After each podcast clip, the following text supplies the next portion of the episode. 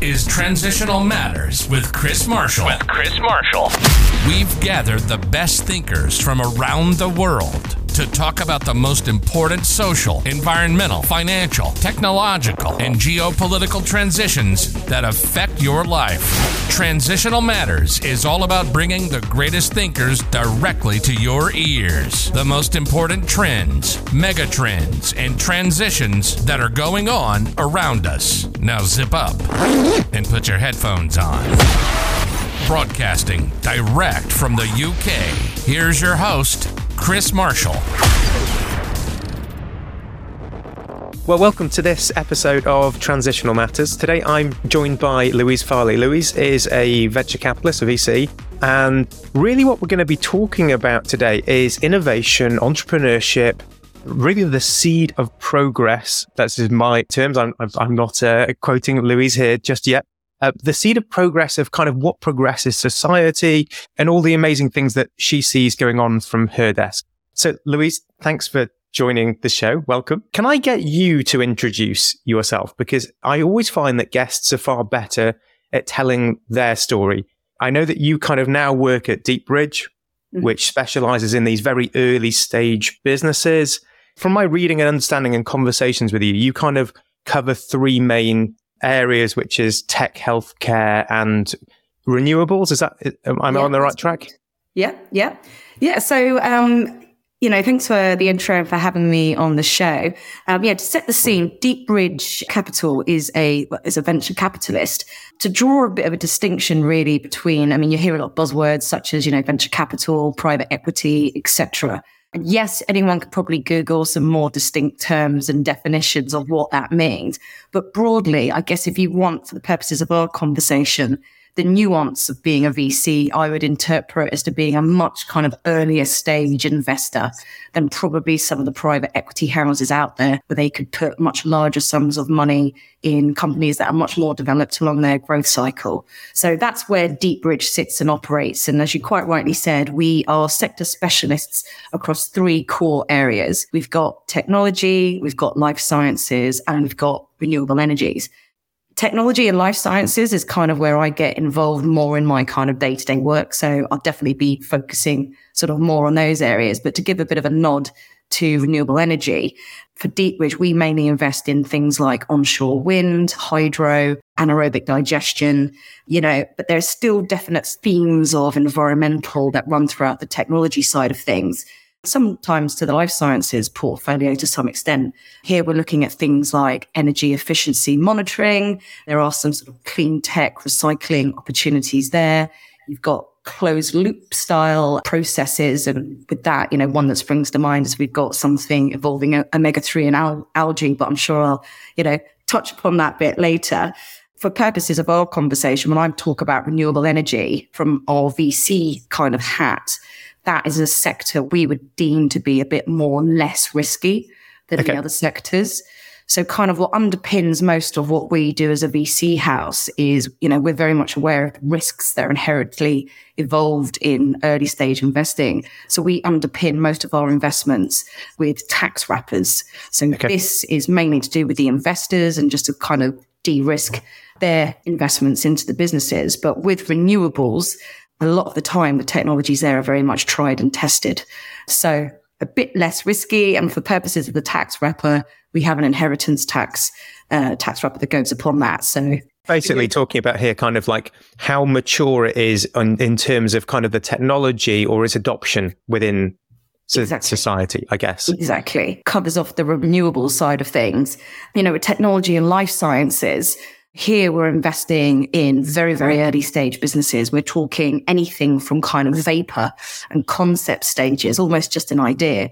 With that, we would invest anything from typically 150K. And then as we seek to develop those businesses, you know, bring them, proving their concept, you know, commercializing those businesses, we'll seek to further support those. And at the top end, I guess, of our portfolio, we've got some investments where we've put in about 15 million and from there, we'd either seek sort of co-investors to come in alongside with much deeper purses than what we have, or we'd be looking for an, an exit for ourselves and our investors uh, from that. So yeah, for the purposes of today, you know, I'd definitely like to sort of focus on the, the tech and life sciences side. Absolutely. Yeah. Well, well, before we actually do dive into those trends, could I get you just to kind of outline your career path?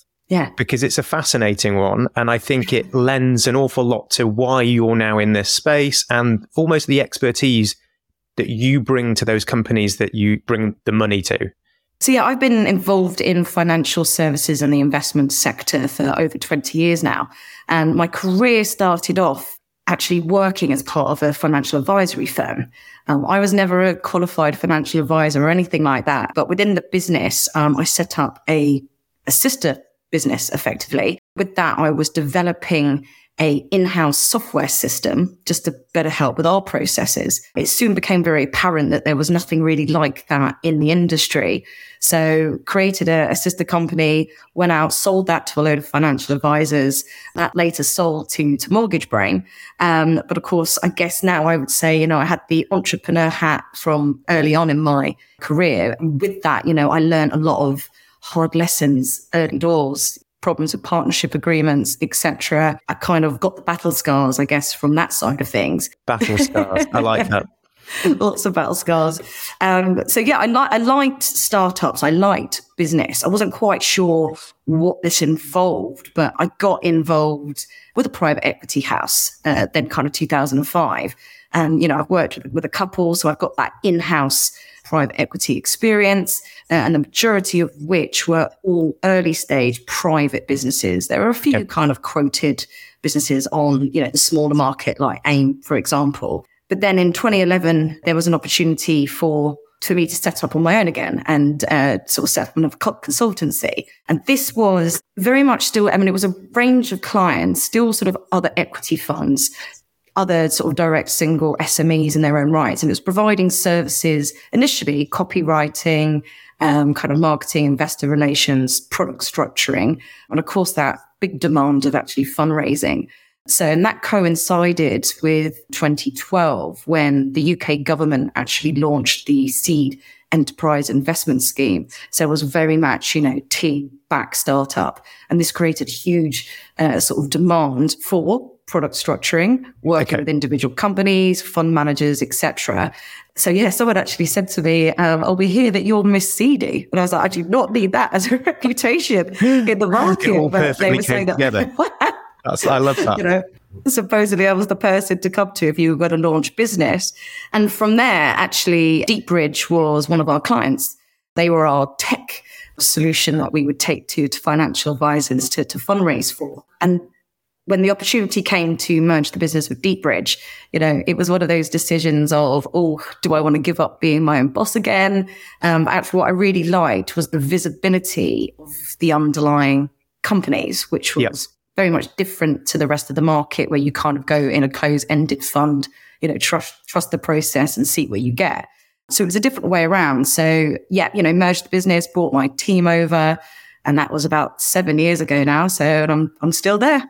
Brilliant. I, I want to stick on that kind of, you mentioned you had that kind of entrepreneurial mindset. Before we kind of get into some of the trends and the changes and the innovation that you see in, in your work, in your day to day work, can we just talk about kind of the fundamental importance of kind of that entrepreneurial spirit and what the actual the entrepreneur does in society. Because just before we started recording, I was saying I'm a massive champion of entrepreneurs. I've set up a couple of businesses and I, I just think they are an absolutely crazy bunch. um, when you actually peel back what these people are doing, to me, they're sacrificing not only time and passion and everything else, but capital behind an idea normally that has, you know, in some cases, no proof of concept. It's just a, well, I think I can do this. And you must see that time and time again. And I'd love to kind of get your view on kind of where the entrepreneur sits. I, I, you might completely disagree with me. Do you know what? No, I 100% agree with you. Um, you know, out of the criteria that I, to be honest, any fund manager will have a very similar criteria in what they look for. But, you know, fundamentally and foremost, it's the team.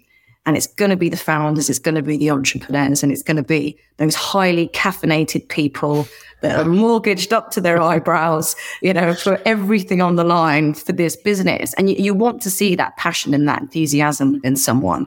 And, you know, it's infectious. If you can yeah. have that back, then you've got a great working relationship from the outset. But, you know, if you don't have a nation of innovators, then you get no progress. Absolutely. So it, it's definitely, you know, what drives what drives our society. Yeah, I was having a conversation actually on this podcast maybe a few months ago with a guy called Hassan Malik. He works for Luminous now. He works, he's uh, covered all desks from FX to EM. And we were just talking about the kind of the progress on a global stage of China. Mm. And where our conversation ended was it's a great experiment. We can't deny how rapidly they have progressed economically. I mean, it's, yeah. it's incredible, but a lot of it has been done not necessarily truly innovating, but mm. copying. To kind of get to that point of true innovation, you require failure uh, because it's a process of, well, this might work, it might not. And the issue with a centrally planned economy is it doesn't allow failure. so it's going to be very interesting.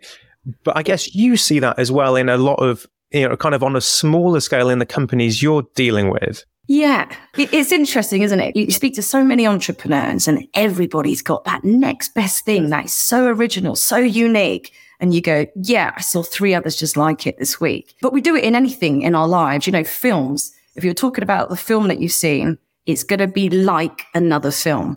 Yeah. Uh, in order to have that conversation. And it's the same, in the same with business. Um, you know, whilst we're sector specialists, if you just take tech, life sciences, there are a number of subsectors within those two headings as well. We'll, you know, might focus on a sector and there'll be a business and then we'll see a similar business. We have to make a judgment call as to how similar that is and whether it would compete within itself. But also if it's something that we like, we will seek to get complementary businesses within that sector. I guess as a manager as well, some companies call it bolt-ons. You know, you've got your standard M&A activity within that, but it also helps our knowledge and our specialisms, you know, grow within that to help those companies within that. So yeah, it is interesting when you do sort of meet entrepreneurs and they do have something very unique or not so much so. but that's kind of what, you know, I would look for. We do look for businesses that, you know, can in some cases, well, you would, you'd want them to disrupt an existing marketplace or sure. create an entirely new one. And it is where you do get those instances. That's where you have to draw upon, you know, the knowledge and expertise of your partners, your advisory board, and go, right, how do we tackle this one? Is that one of the draws for a business? Yeah. I mean, on both sides of the camp, both for you and for them, yeah. because you know, having had a small business, I know cash flow is always kind of like yeah. a a top priority, if not the the main one, most of the days. But is it that kind of it's more than cash for the business in that they get to tap into that kind of that extended network and knowledge base? Definitely, yeah. For a, for a company's point of view, it's a case of do you want dumb money or do you want smart money? You know, we certainly in the business of providing smart money. Yeah. Um, as I said, I, you know, I've, I've run a couple of businesses. The majority of my business partners, and certainly those within the investment teams, they've done so also. I think there could be a lot of pride involved with entrepreneurs as well. You know, you think you have to have the dragon's den or the, you know, the apprentice skill sets of being able to do everything. That's not the case. So, you know, I had one guy actually just ask my advice. He had a massive pipeline of potential customers, but just couldn't get any over the line. Okay. But, you know, he was receiving pressure from the investment team, you know, show us the money to some extent. How are you getting on with commercializing? And then, you know, it took a lot for him just to say, I just need help with, with this, this particular part.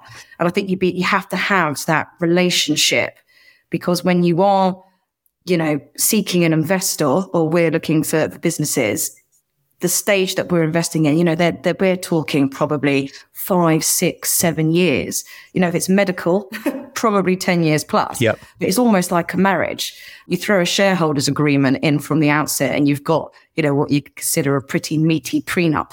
So you have to make sure that you're going to be able to, to work with that business. And, it, and it's not just cash. You know, we've certainly on the medical side, we help uh, you know, bring some of the companies to their first clinical trials. We help uh, get them their first orders from NHS trusts.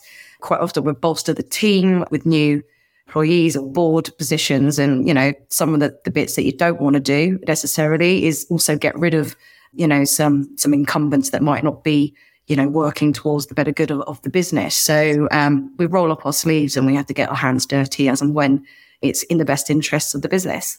Yeah, absolutely. No, I, I yeah, I completely see that. Yeah, something you just said a minute ago was that somebody comes to you as an entrepreneur, like, I've got this incredible idea, Louise, and it's XYZ.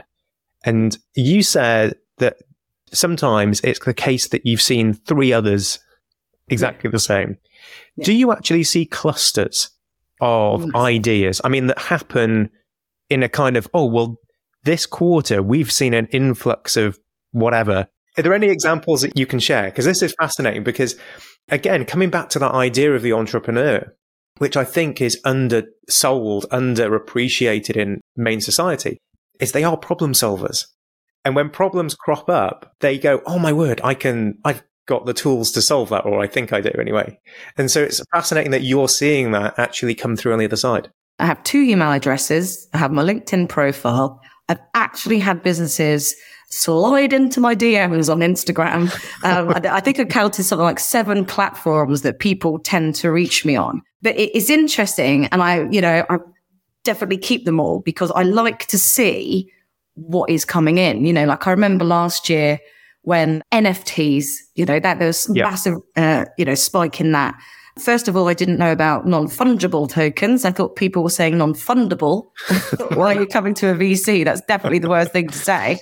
But as I started to look into that, and my seven year old niece, I was with her at the same time, and she kept talking to me about axolotls. Okay, yeah. right. Yeah.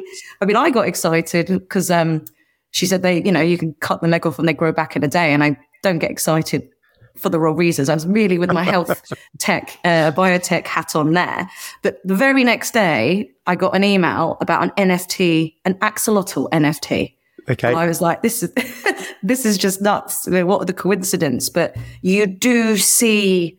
I suppose you have to have your eyes open to it as well, right? I mean, I am a woman, just for clarity for anyone listening, um, but I'm involved in a lot of, you know, women investment groups. So I naturally see a lot of businesses within femtech. You know, that's not just businesses that are founded by women. It's or, but it's, you know, businesses that might be founded by men, but dealing with a female related issue because I'm connected to a lot of different platforms with that, I'm naturally getting a lot of stuff coming through that. But it kind of could go from, you know, right now, you know, there's a big thing with cosmetics. Menopause is a thing that's been around that, you know, I've got a close eye on in terms of investments for, for a good, I'd say, couple of years now. And there's lots of interesting businesses within it. But for me personally, I'm like, I want one that kind of supports the journey Okay. Uh, rather than just a, the odd thing that might tackle yep. this and that. But yeah, there's this, there's so many different things. And I guess anyone that says, what are the latest trends? If you're talking about a trend, it's already gone. So, yeah. you know, you've oh, asked the yeah. right question. Absolutely. And I, and I think that's the really interesting thing, isn't it? You know, let's talk about innovation for a second, because that's essentially what you're dealing with. Yes, you're then looking at a company and going, does this company harness that innovation well. But the innovation itself, and this is what amazes me, is how long technology can lie almost dormant, mm. almost like kind of at the fringes. And you've got so many iterations of businesses going, well, we're going to try and use it like this. Yeah. So you just talk about NFTs.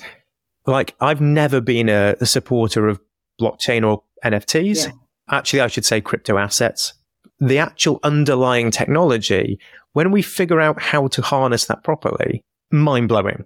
Like, yeah, a completely change contract law and everything uh, in, in my in my view. But how long will we? You know, it's it's always that kind of oh well, just because you know about it today, yeah, doesn't mean it's instantly a success story.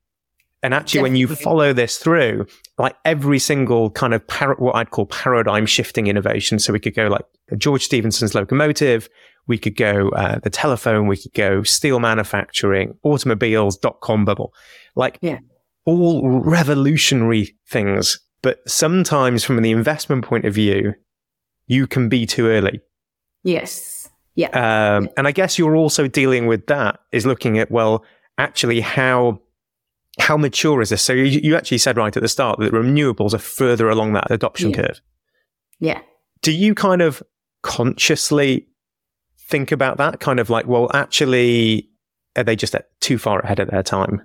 Oh, it's an interesting question. I mean, you know, as they say, don't reinvent the wheel. If that's a problem and there's a legit solution to it, don't come up with something, you know, take when um, digitalization of receipts, you know, Yep. who would pay for it? The merchant, the customer.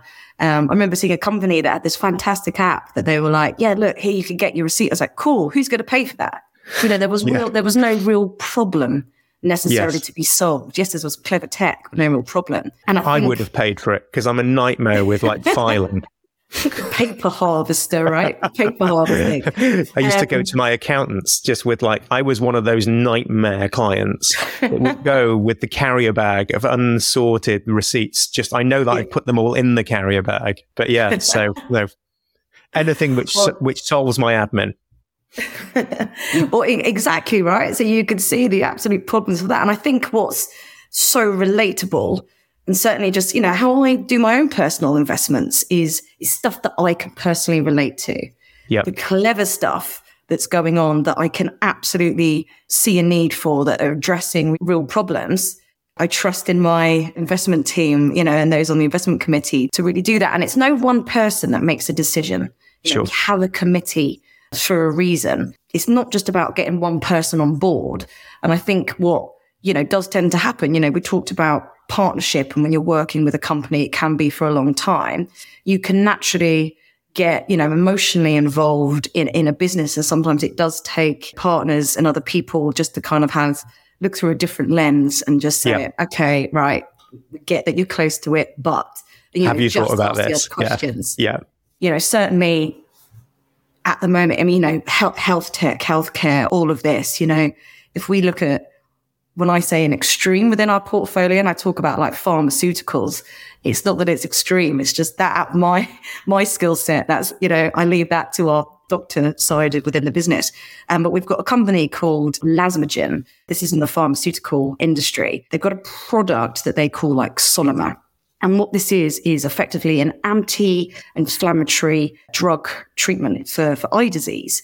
Um, And this blew my mind because when I could sort of see across the room, you know, the, the investment managers involved in the sector, you know, there was a flurry of hands. There was a lot of, I wasn't sure if it was excitement or, or something bad was going on at the time. Um, it turned out it, it was, it was excitement. This business, it's, the technology behind it was um, created from shark DNA. Okay. And this just like blows my Wow. mind. Like, how can anyone, you know, even sort of get get involved in this? Um, you know, this was a business that you know initially started with people that could result in you know eye loss. Um, and so, what it, how I would basically understand this is that it's very, very small. Put it this way: it could be applied on a contact lens. It goes directly through your eye, and because it's much more kind of stickier and smaller in nature, it could attach itself to the, the tumor, be more effective with the delivery mechanism and treating that. So rather than having to flood the body with good cell killing drug treatments, you know, it could be a lot more targeted and specific. So something like that absolutely blows my mind. I can see why. Yeah. I mean, it is. It is actually mind blowing. I was going to give a really bad analogy, but you you wash, you often kind of sit back and go, "How did these people like kind of come up with that idea?" For me, I'm going, I'm to sound like really stupid now, but for me, it's things like peanut butter and jelly. Like, who decided to put those two to things together? But then you come to like, let's use shark DNA. yeah. And you're just like, wow, this is what I absolutely love. It's a super creative space, isn't it? That, that is just constantly pushing things forward. Can we talk about kind of those two kind of areas or sectors that you specialize in? Yeah. So we said disruptive tech and kind of health sciences. What are the massive developments that you've seen during your career in those? Do you know what? It's interesting because, you know, when I talked at the beginning about tax wrappers, there was a lot of funds and businesses that did things for the wrong reasons. You know, whilst, yeah, that mitigates what we do, you take them away, I would still invest my money in the companies that I do today because they yep. stand up in their own right. You know, so when you look at kind of trends and things that happened along the way, there was a lot of cash going into, I mean, there was media assets and there was other things that, that had their own kind of, it was like a tax relief on top of a tax relief. But take all that away and bring it back to the innovation, environmental, you know, ESG, you know, is is still very much a hot topic. And yep. it's something which, you know, certainly in the UK, you know, the Financial Conduct Authority, the FCA, they're very much aware of kind of greenwashing that's yep. going on in the industry. So they brought in various, you know, protocols to to prohibit this. Um, like you can't just use the word impact and sustainable yep. willy nilly. So, you know, to some regard, you've got, um, you know, marketing it cat has been a bad thing today, but so you've definitely got environmental themes, you know, that remain and it will do. Yeah. Um, I think the electrification and decarbonisation of the world is definitely a thing, as is the sort of digitalization of that. Yeah. Digitalization applies throughout, definitely tech, definitely within our life science sector. And I'd say if you look at the portfolio, which we've got about 140 companies across tech and life sciences. And if we were to cluster these, we would have a very broad term of apps and software. Okay. I would say the majority of which fit within that space. So, um, and that's not slowing up. It's, you know, definitely something that the investment team likes. So we will look for businesses that have that sizzle, but we'll look to have a genuine solution to a genuine problem. That's the sort of areas that we that, That's what you kind of about. look for. No, that's yeah. that's that's fascinating. And I think you know, kind of for me, looking in from the outside, the one of the big trends I really kind of see. Well, I'm going to talk about two actually, which touch on just what you've said there. One is, I think we're at the third, what I'm going to call information revolution. So I think we've had two, yeah. certainly kind of recent modern history, last few hundred years. The first one was, of course, would be the Gutenberg press. That suddenly we started to be able to create books and uh, kind of printed word far, far quicker. So it went from kind of 18 months per book per scribe to like 250 sheets an hour with Gutenberg's press. I mean, just yeah. mind blowing. Then we had the telephone, yeah. which I think in our era we just completely overlook because rarely do we phone people you know, we're true. we're on an internet platform recording this. Most of my meetings are on Zoom or Teams, but yeah. actually, telephone just was lightning fast communication. And now, what I think we're going through is yes, the internet and all this kind of video and stuff has has kind of improved stuff. But I think we're about to kind of go far further. There's still a premium to in person meeting. Yeah. And I think that's the boundary we're about to cross mm. that we take that away with technology, that you yeah. get the same kinesthetic feedback yeah. digitally as you do physically. Because you look at digitalization and actually education technology is again another subsector in its own right. But it's interesting because with the rise of technology, communication, you know, I mean, kids today, there's a genuine problem with handwriting because they just yep. don't do it. But what we're seeing now with kind of the, you know, the more prevalence of, of machine use is that there is actually problem with uh, younger kids uh, within primary education, certainly in SEN. So, you know, back at church, there's a lot of businesses that are coming, uh, you know, raising investment to tackle this very problem. Okay. Um, but it's also kids' development of their speech is happening a lot later. Yeah, again, and if you kind of look at the reasons why, you know, is this advent, well, where we are with, with, with technology. I see, you know, I see kids knowing how to scroll on Apple devices before they say their first word. So that's quite, you know, an interesting area that's happening. I think it's all absolutely fascinating. Uh, coming back to just something you've just said there. So my, my kids, when they message me, they're 13 and 11. It's, it's kind of this very fluid, I'm not going to quite say slang, Yep. But it's it's this kind of they have a real a far clearer voice in their text messages yeah. than the older generation, which is still very kind of, oh, well, no, this is grammatically correct. Yeah. Whereas the yeah. kids are just like, I don't know, they just extend the word when they want to accent it, or it's got massive capitals, or it's, it's, I, I, think it's brilliant. I think it's, I think it's yeah. a real cool evolution of, of language. It's definitely interesting because I think when, you know, even if you're looking at backing businesses and you look at things, you know, um, diversity net, uh, various policies, there's a business called uh, Brixton Finishing School, which is brilliant business. And what the founder there does is she takes some teenagers that predominantly they're they're not classed as homeless because they're sleeping on a friend's sofa. Okay. Um, but you could categorize them. They're one step away, almost. Step away, exactly, yeah. and slightly being on, on, a spectrum, and they've had difficulties through education, sort of prior to this. Um, what that company does is it will give them a complete new skill set be it in coding, be it in sort of marketing, sort of various different things. But um, the founder, uh, her name's Ali Owen, but I always remember she said to me, because um, she part of what she does as well is actually getting these uh, people into uh, employment. Brilliant. She's like, why would you not want somebody with a different mindset to how you think? Why would you not want their opinion at your table? And I was just like, I mean, that's true. I mean, well, I do want their opinion. Absolutely. Yeah. And, uh, yeah. And this quite... is what happened at each of those information revolutions. Yeah. Was we, yeah. okay, it, I'm, I'm not going to paint a, a great picture because it was a fairly turbulent time. but after each of those, you had a complete changing in the philosophy of culture.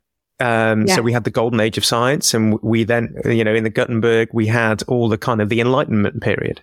Tremendously powerful times as you harness more people's voices, which yeah. is essentially what those periods did, and what I think we're doing now. And certainly, let's tie this to something else, which I, I kind of touch on with you, which is I think kind of all that ESG stuff and diversification and gender inequality, wealth inequality, all of these things, they're all part of a bigger theme to me. Mm. And this theme is something I call the age of awareness. So my kind of theory on this is the period we've just come through is the age of measurement. Mm-hmm. We invented the semiconductor in the 1970s. I said the royal we. I didn't. the semiconductor was invented in the 1970s. And since then, we've harnessed that just to measure everything amazingly well. Down to like the millisecond, if you want to know what your oxygenation is, or your rest mm-hmm. last night, or how much REM cycle you had. You know, you can get this from a hundred pound watch. Yeah. Now, what we're doing through every single sphere of life is applying it to awareness. Yeah. And I guess you see this. So that actually one of the examples that I often talk about is I don't you remember it, like at the start of the Russian Ukraine war, Shell, there was this tanker, wasn't there? There was this tanker out at sea. Nobody would buy it because it was Russian oil. Yeah. At this point, there were no sanctions. It was not illegal in any form to buy that oil.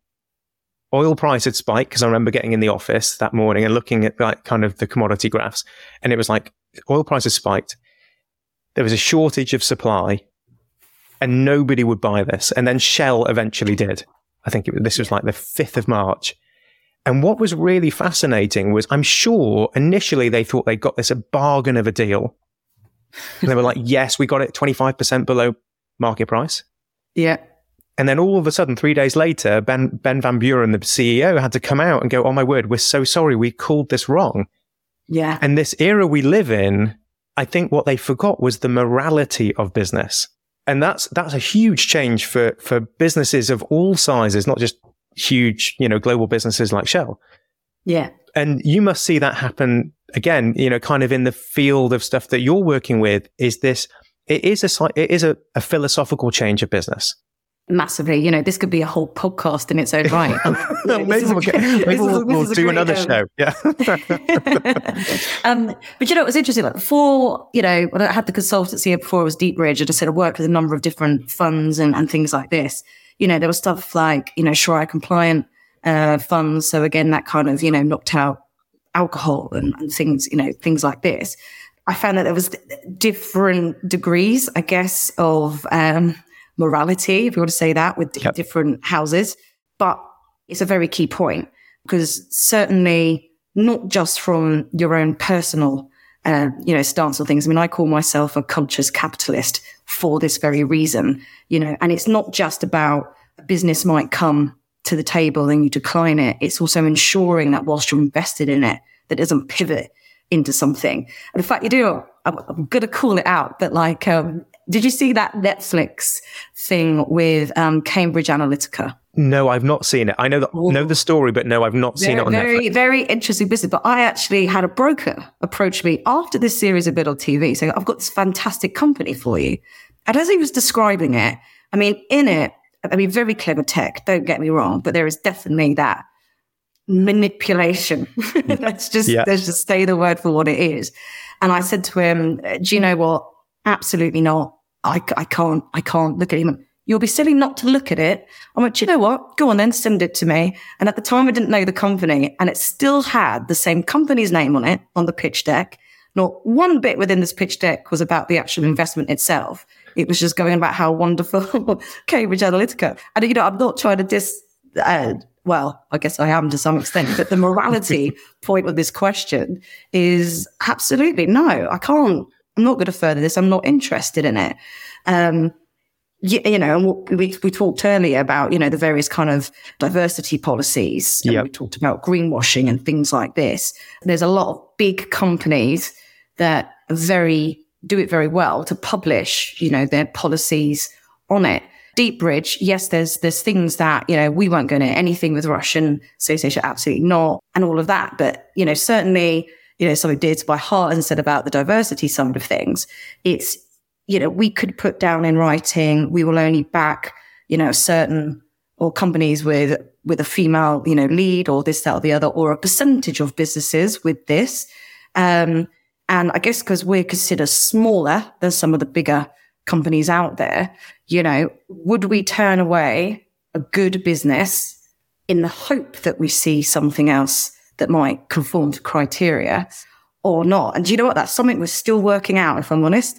But, you know, there are still other big uh, companies that, that do it very well. And, you know, they have to. Yeah, it is interesting what you see. I mean, we had, there was a business which was to do with uh, mice reproduction. Okay. Um, so there's, but the moral hat, like, well, hang on, is this testing on animals, which cosmetics and that kind of thing absolutely gets when it's drug trials. Ooh, you see, yeah, where's that line? A, yeah. Yeah, exactly. Yeah. So, and actually, this particular business at the time was a kind of nicer way to mice rather than injections. And it had, you know, pessaries and things like that. So, uh, it's a very interesting conversation point, I think. And it's, I think really it all still comes down to, you know, that emotive driver. Yeah. The emotive drivers, I should say, behind, you know, what you invest in, what you will consider, um, not just on behalf of yourself, the company, you know, and your underlying investors as well. Oh uh, no, yeah, com- completely. And and I think you know tying that back into something we were talking about just a few minutes ago, as that awareness, as people are more kind of kind, oh well, does that sit well with me or doesn't it? Mm. Those create problems. I'm I'm pretty sure I might now misquote the guy complete this, but Thomas Sowell said something along the lines of yesterday's solutions are tomorrow's problems. And I always love that because that to me is then go, oh, okay, well, that's what the, now the entrepreneurs are, are looking to solve. And, and, as we change philosophically as a society, mm-hmm. it creates problems to solve tomorrow. Yeah. Which quite, creates quite like, innovation quite like the um you know the crisis drives growth but growth drives crisis. Oh yeah, absolutely. Oh yeah. yeah. we've now got about four different podcasts we need to record on different topics.